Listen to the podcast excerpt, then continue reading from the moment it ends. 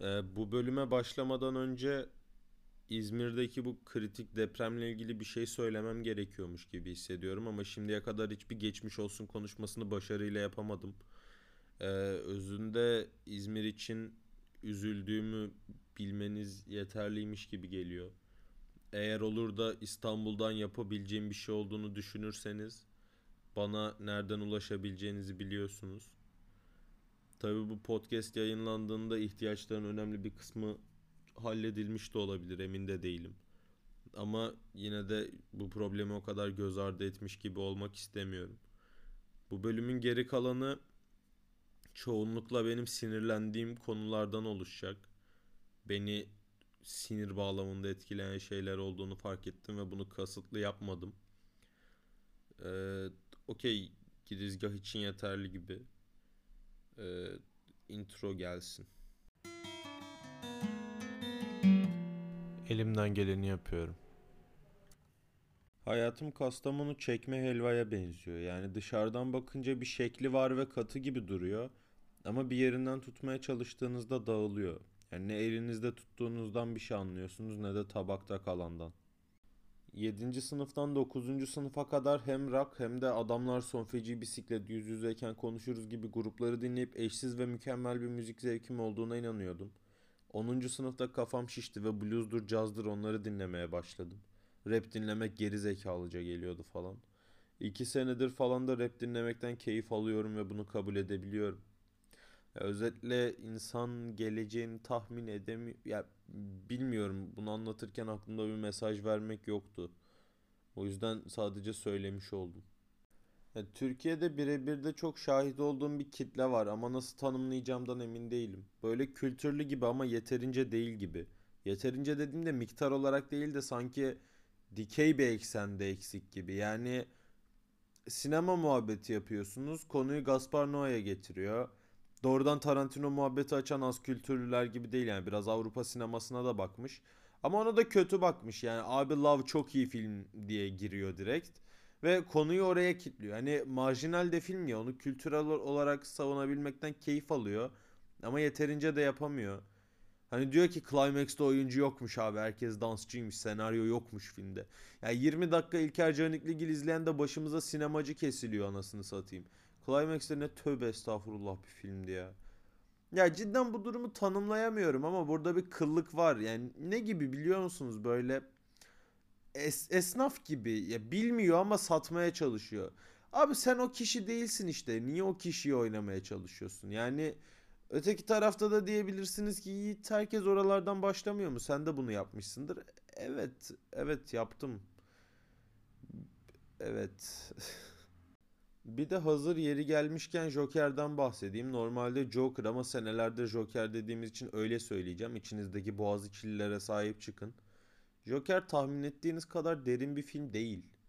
Ya Joaquin Phoenix iyi oyuncu, Todd Phillips iyi yönetmiş, Lawrence Sher mükemmel görüntüler ortaya koymuş ama basitçe King of Comedy ve Taxi Driver'ın Gotham'da geçtiği bir film ve herhangi birinden daha iyi de değil. Twitter'da bir süredir şey tweetleri görüyorum. AKP Türkiye'yi sosyalist bir ülke haline getirdi falan diyorlar. Bunun altında bir şeyler daha söyleyip savunmaya çalışıyorlar ama duymaya ihtiyacınız yok. Sizin yerinize okudum ben. Ya bunları gördükçe sağcıların sosyalizmi ne kadar bilmediğini daha iyi anlıyorum. Ya insan bilmediği şeyden korkar diyoruz da o sadece bir söylem değilmiş harbiden ödleri kopya pazarın başına bir şey gelecek diye. Bu paragrafın hiçbir komedik değeri veya amacı yok. Sadece söylemek istediğim için söyledim. 12. sınıfın sonunda açık mikrofon etkinliğine çıkıp stand-up yapmayı denemiştim. Baya kötü geçmişti. Gecenin en sonunda çıkmıştım ve zaten neredeyse herkes gitmişti falan o yüzden baya moralim bozulmuştu. Sonra iki ay kadar önce tekrar denedim. O sefer yine en son çıkmıştım ama nispeten daha iyi geçmişti. Sanırım bir şeyler yazıp edince işte podcast olsun, kısa film olsun, işte senaryo, menaryo daha iyi yapabilmeye başladım gibi geliyor. Yani o ilk çıktığım gece yaptığım şakaları düşününce ne kadar kötü olduğumu fark ettim.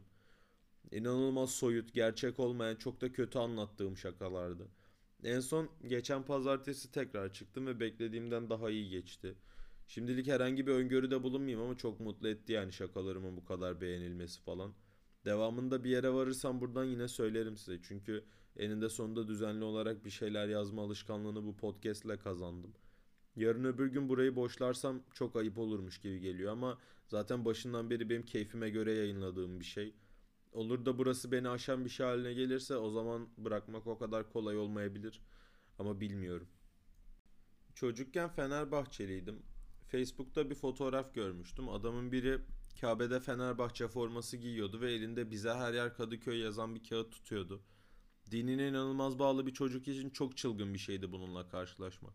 Ya hemen yeni bir sekme açıp bir fotoğrafın Photoshop olup olmadığını nasıl anlayabileceğimi araştırmıştım. Bayağı da bir mesai vermiştim buna. Sonuçta öğrenememiştim ve benim için yıkıcı bir etkisi olmuştu. Ki düşününce Kabe de en az Kadıköy olan yer gibi. Bar yok, bir şey yok. Canlı müzik, ya ilahileri sayıyorsanız var ama bence yok. Ya teknik olarak Fenerbahçe maçları da oynanmıyor. Deplasman da değil o yüzden. Ya bir insan sırf Fenerbahçeli diye analiz yeteneklerini kullanmaktan çekinmemeli.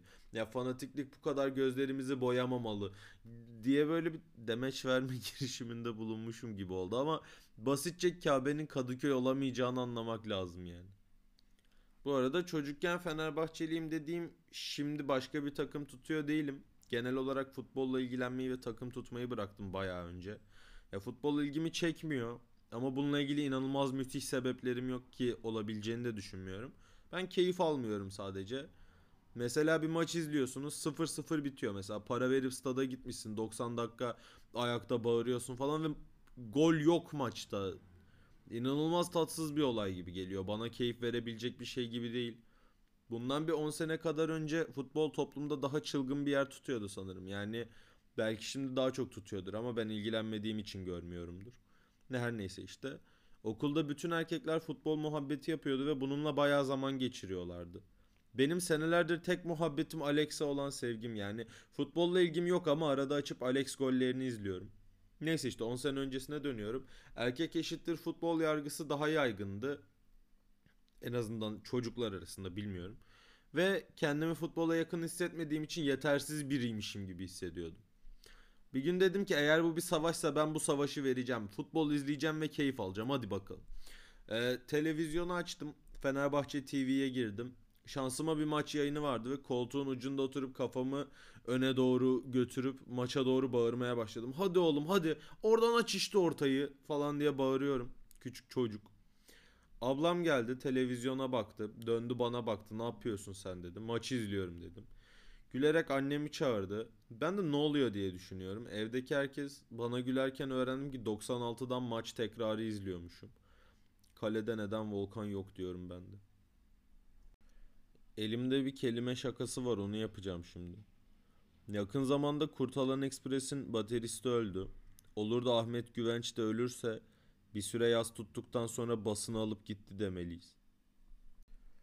Bilim insanların hepsini zindanlara kapatıp aşı üstünde çalıştırmamız gerekirken bazıları hala boş işlerle uğraşıyorlar. Neymiş? Gecede 7 kez seks yapmak mümkün müymüş? Ya bir tanesini yapan öpsün başına koysun. Neden ötesini araştırıyorsunuz? Bu niye bir araştırma konusu? Neymiş? Dünyaya göktaşı gelirse ne olurmuş? Herkes son bir helalleşir, olaysız dağılırız. Geçenlerde şey diye açıklama yapmışlardı. Evren aniden yok olabilir. E tamam. Ya ne yapayım? Ani hareket yapmayayım mı? Ona mı dikkat edeyim? Kapıyı çarpmamaya mı dikkat edeyim? Ne yapayım? Ne öneriyorsunuz yani? 5 dakikada çözemeyeceğim sorunu bana söyleme abi. Yani ne yapacağım evren aniden yok olabilirse?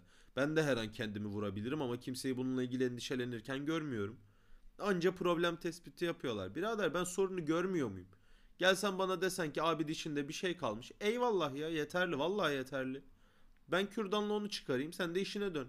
Sonra gelip diyorlar ki aşının bir senesi var. Bir sene daha böyle takılacaksak çıkalım sokağa öksüreni vuralım daha kolay çözeriz. Herkes kendi hazırlığını yapsın. Zengin çocuklarından başlayalım. Bu düşündüm bunu. Madem hastalığı bitireceğiz büyük olanından başlayalım. Ya bir sene sonra aşı gelirse yemin ediyorum trip atarım. Dedim ki yok tamam gerek kalmadı hallettik biz tamam. Hayır gerek yok uzatma lütfen. İyi geceler. Ee, sanırım 8. bölüm oldu bu.